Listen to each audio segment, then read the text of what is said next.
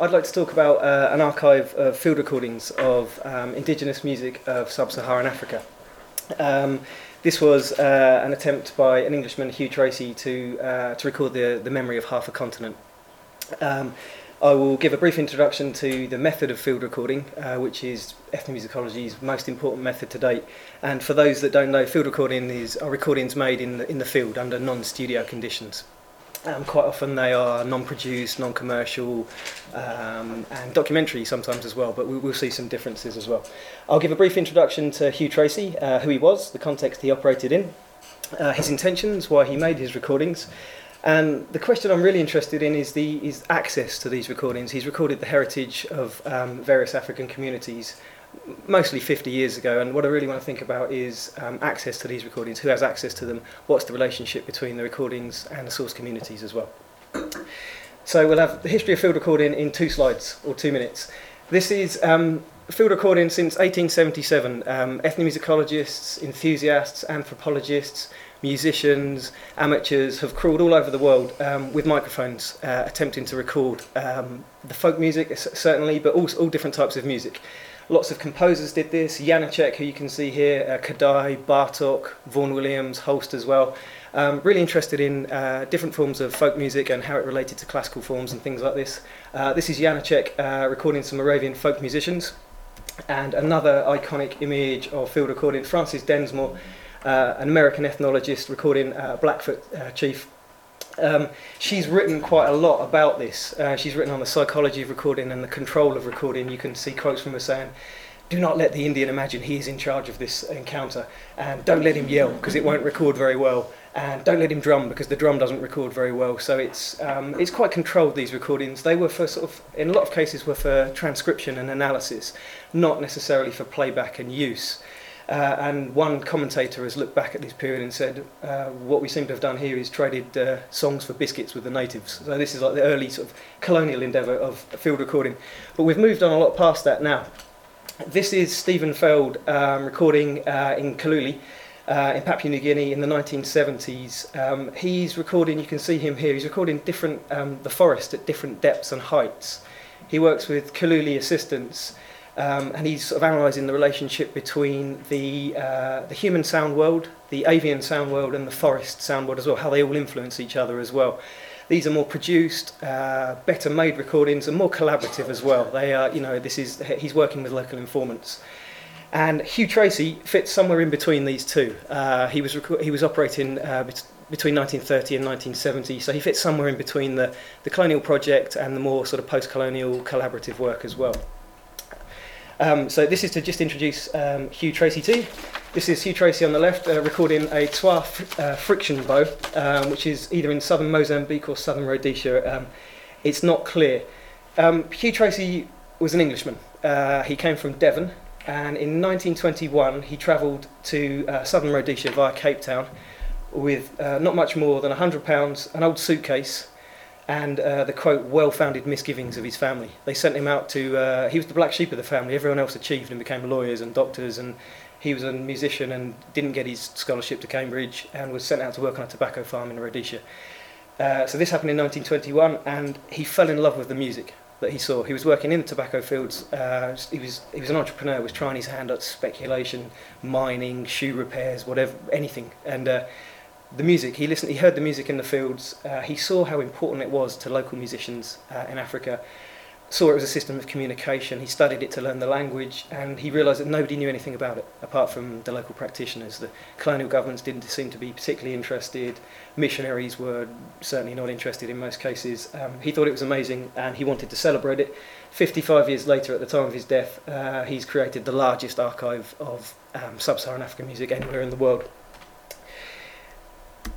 this is Ilam in 2008. This is uh, his archive. What was a private um, research initiative. It's now um, quite a big institution. This is the cold store. These are the master tapes as well. Um, these are all being digitised. What you can see here is roughly 25,000 different individual items of uh, sub-Saharan African music from 13 different countries, nearly 140 different languages. Have been published. There's uh, about 3,000 of them have been published, and lots of them, in lots of cases, there are styles and instruments that um, aren't necessarily played very much anymore as well. So uh, not all of it, but some of the music you could say is kind of is buried treasures um, to some degree. And these were the first musicians that Hugh Tracey uh, met in southern Rhodesia. These, these are Mbira musicians. We've had some Mbira in college several times as well. This is where it comes from. These, uh, these musicians he worked with, he took them to Cape Town and recorded them professionally in a studio as well. This is the music he fell in love with, and this is what set him on this, um, on this path. Why did he start recording this music?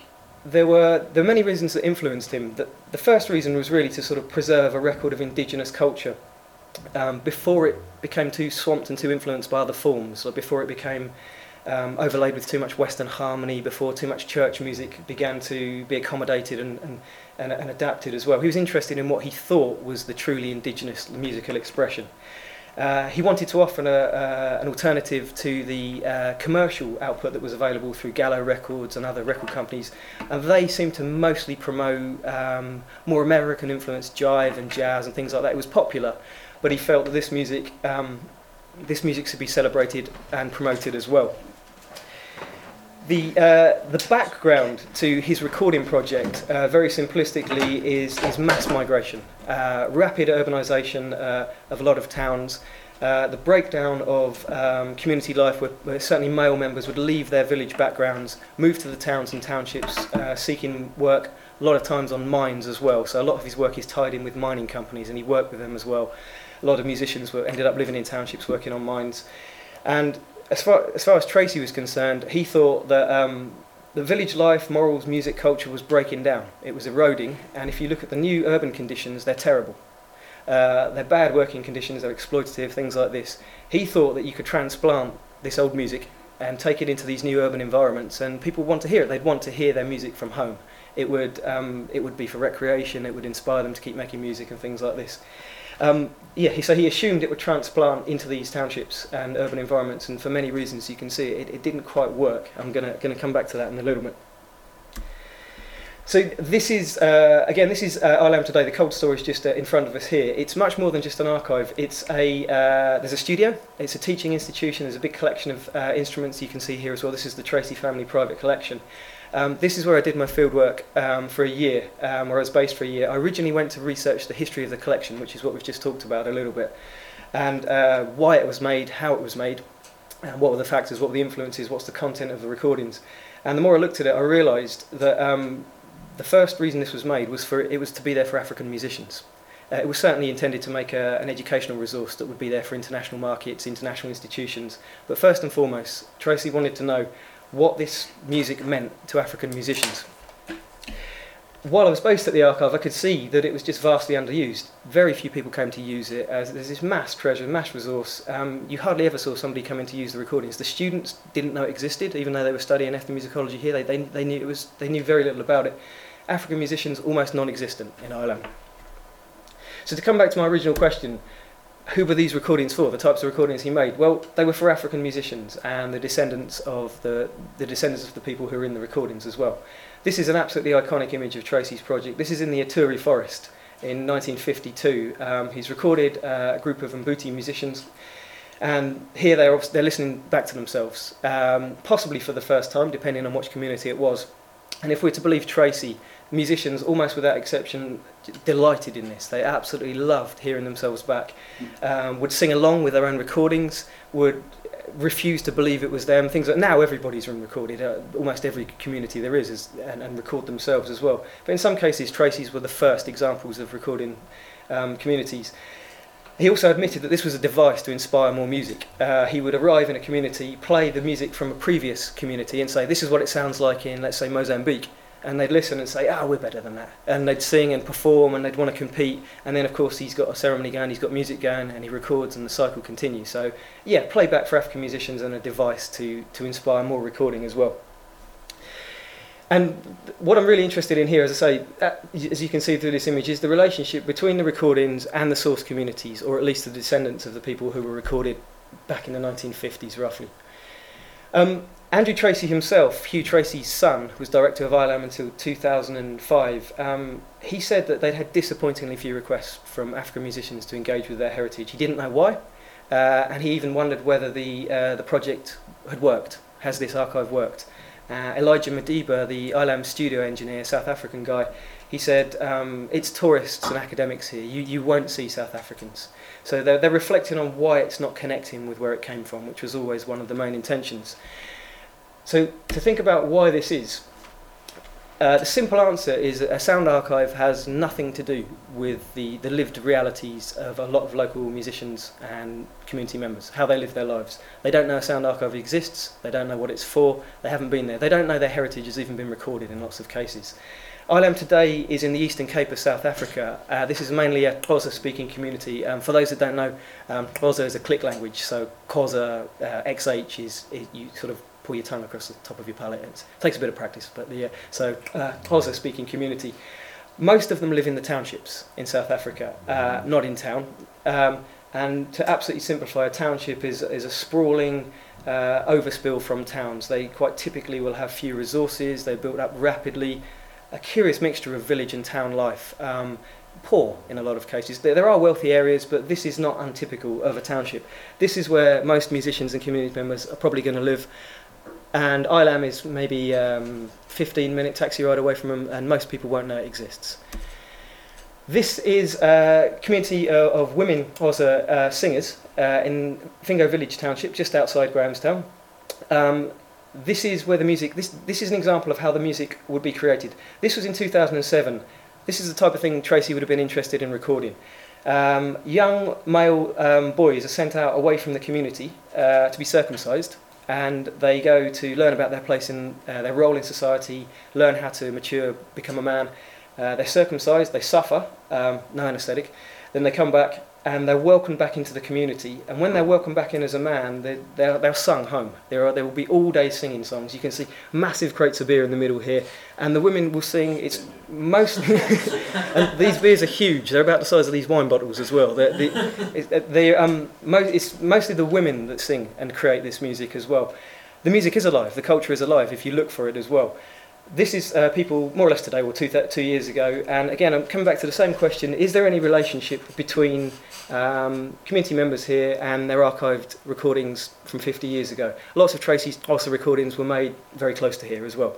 And as I stress again, most people here wouldn't know they exist. Um, there isn't much relationship at all between the archived heritage and descendants today. So, um, because I was interested in what Xhosa people thought as a case study of Xhosa recordings from 50 years ago, um, because I don't come to the archive, um, the simple answer was to take the archive to them, to expose the recordings to them, to see if there was any interest, um, to see if there was any connection, any response, to see where it would go. So together with uh, Olile Madinda, who's the guy you can see on the left with the backpack and the big black hat, and Nyakonzima Tsana, who is the guy crouched down with the brown hat, and they have a tape player between them. These are uh, young guys, uh, young Xhosa guys. Uh, Olile is a hip hop artist, a social activist, community worker, and Nyaki on the right is a professional Xhosa dancer.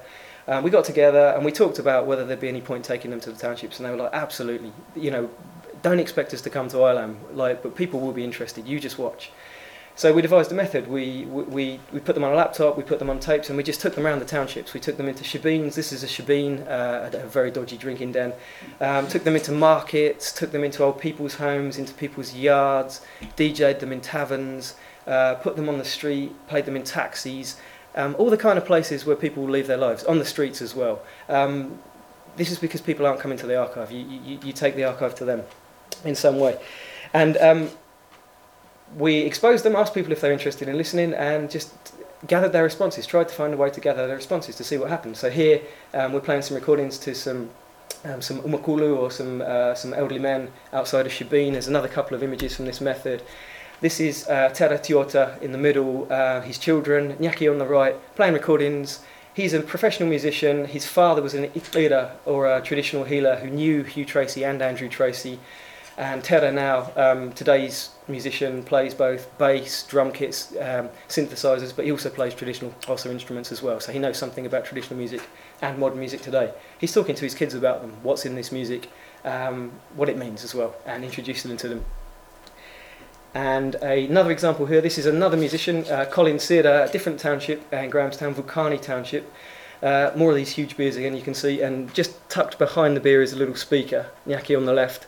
Um, I hope this comes through in the image. Uh, Colin absolutely adored this music that we, that we were playing to him.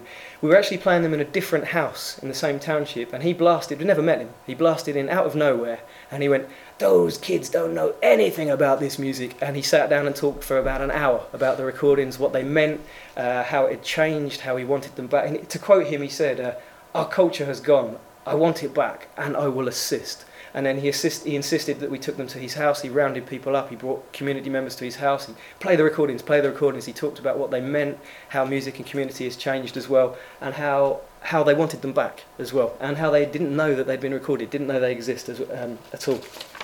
And we'll see him again in a few minutes. And the final image from this method um, is a street forum. Uh, this is Umgani on the right with the microphone.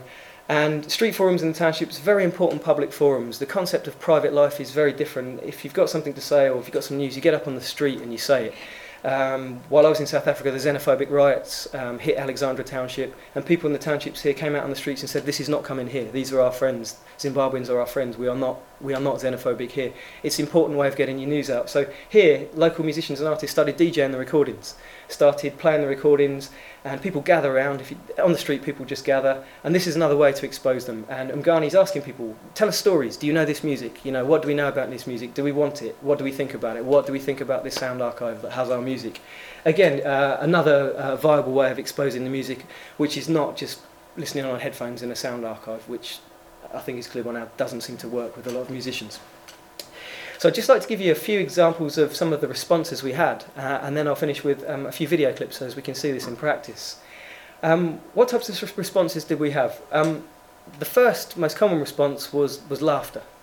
The, uh, sometimes tears, but laughter. Um, people just didn't expect to hear the type of music we were going to play to them on, on a laptop or on a tape.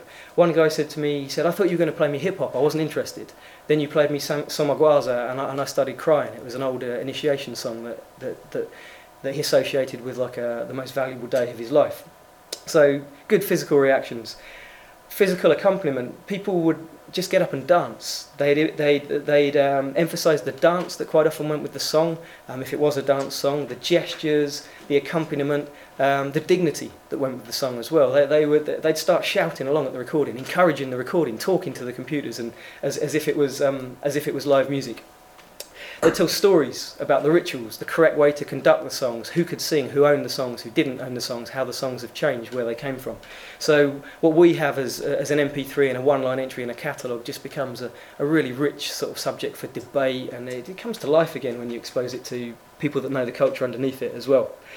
And what surprised me was that listening sessions, which you've seen some images of, say the equivalent of being in here, would develop like um, would develop like ceremonies. Women would sit behind the door on the left, men would be on the right, and people would get up one by one and talk about their culture. They would, they, and it's all very civilized. They talk and about this song, what it meant, and then somebody else would get up. It became, and yet here it was a laptop that was inspiring this. It wasn't live singing. It seemed to take the recording for some reason to um, to bring this out again. Elders and youths alike both said that they felt they thought that their Xhosa culture was disappearing. Um, elders said that the youths don't listen to us anymore, and the youths said that the elders don't teach us anymore. And yet, they both agreed that these recordings from the 50s were examples of strong culture, strong morals, and correct ways to behave. Listen to these recordings. This is how we learn how to behave, they would say. We don't do this anymore. Crime, violence, alcoholism is, is rampant in the township. Life wasn't like that in these recordings. They're associating this idealised form in the recording, which is what Tracey thought he identified as well some sort of mythical, idealised um, view of music and culture. Um, a few people dismissed the recordings. Some people said it's, it's a modern urban environment. We don't need these today. This is village life. This is we don't do this. We make hip hop. We make kwaito. Uh, one guy said, "I don't need my kids to know about these. I want him to know how to uh, lay bricks. I want him to have a living. He doesn't need to know about village culture. We live in a township. Um, we've moved past this. This was the exception. Most people um, responded very positively to these recordings, and most asked, "Where did you get them?" They didn't know where they came from even though they were geographically on their doorstep in a sound archive. The most common response was really to demand access on their own terms. People wanted them, they wanted to hear them, they wanted to use them, but they didn't want to go to an archive. They didn't feel free, they didn't feel that it was for them, they felt it was for researchers, for, for academics. They didn't feel there was a structure there that they could relate to. Um, so some young actors uh, started writing a play about the recordings, uh, which sort of reinvigorated the songs, talked about the difference between township and village life. Uh, some hip hop artists DJ'd them on the street. Uh, some other artists came up and wanted to sample them because they couldn't find musicians that played a lot of the music in some cases. Um, so these sort of forums developed. Like Colin, I gave the example of he rounded people up and he said, "Let me take these to people. Let me instruct people about these." So quite um, strong sort of snowball effect, really. And in many cases, we just followed this where it went. And I just from this, I'll, I'll, I'll form a brief conclusion and then show you some clips so you can see this. Um, if, there, if there's a conclusion to be drawn from this, the one thing I want to think about is that ethnomusicology has, to date, largely sort of focused on recordings as serving the, the, the collector rather than the collected. You don't hear much about what happens to the recordings after they've been done. It's because they, a lot of them have been amassed, not really knowing why they were made. They end up in a sound archive or even maybe a private collection, and quite often they don't go back and serve the purposes they were meant to serve. Maybe they're sort of in a transitional phase. But if you play them to people, people will laugh, they will shake with pleasure, they will cry, um, they will get angry sometimes, an issue of access, and South Africa is obviously a big apartheid legacy as well. Um, there's all sorts of reactions that you can observe when you take them back to people, but you need to take them back to people to, to witness this and see these. In a lot of cases, they won't come to an archive. The, um, so my suggestion is that in some cases sound archives, particularly those that intend their recordings to be for the source communities that recorded, they, they need to move closer to the lived realities of local musicians, how musicians live their lives, how they make their music, what musicians want. And I'd like to leave the final words here, or the final thoughts, to a few of the people that were um, kind enough to listen to some of these recordings that um, I've been talking about. The, um, what you're going to see here is just a few minutes of clips of um, musicians and artists in the townships. These are spontaneous reactions. There's, there's nothing staged about these at all. You could, Nyaki just grabbed a camera and filmed this as this was happening. And um, the music you can hear in the background are, is the Hugh Tra- are some of the Hugh Tracey recordings. So Xhosa recordings from um, the 1950s. A lot of it recorded close by to the townships here. And you'll see people just reacting. So I'd like, I'd like to leave the final words to, to these people. Thank you.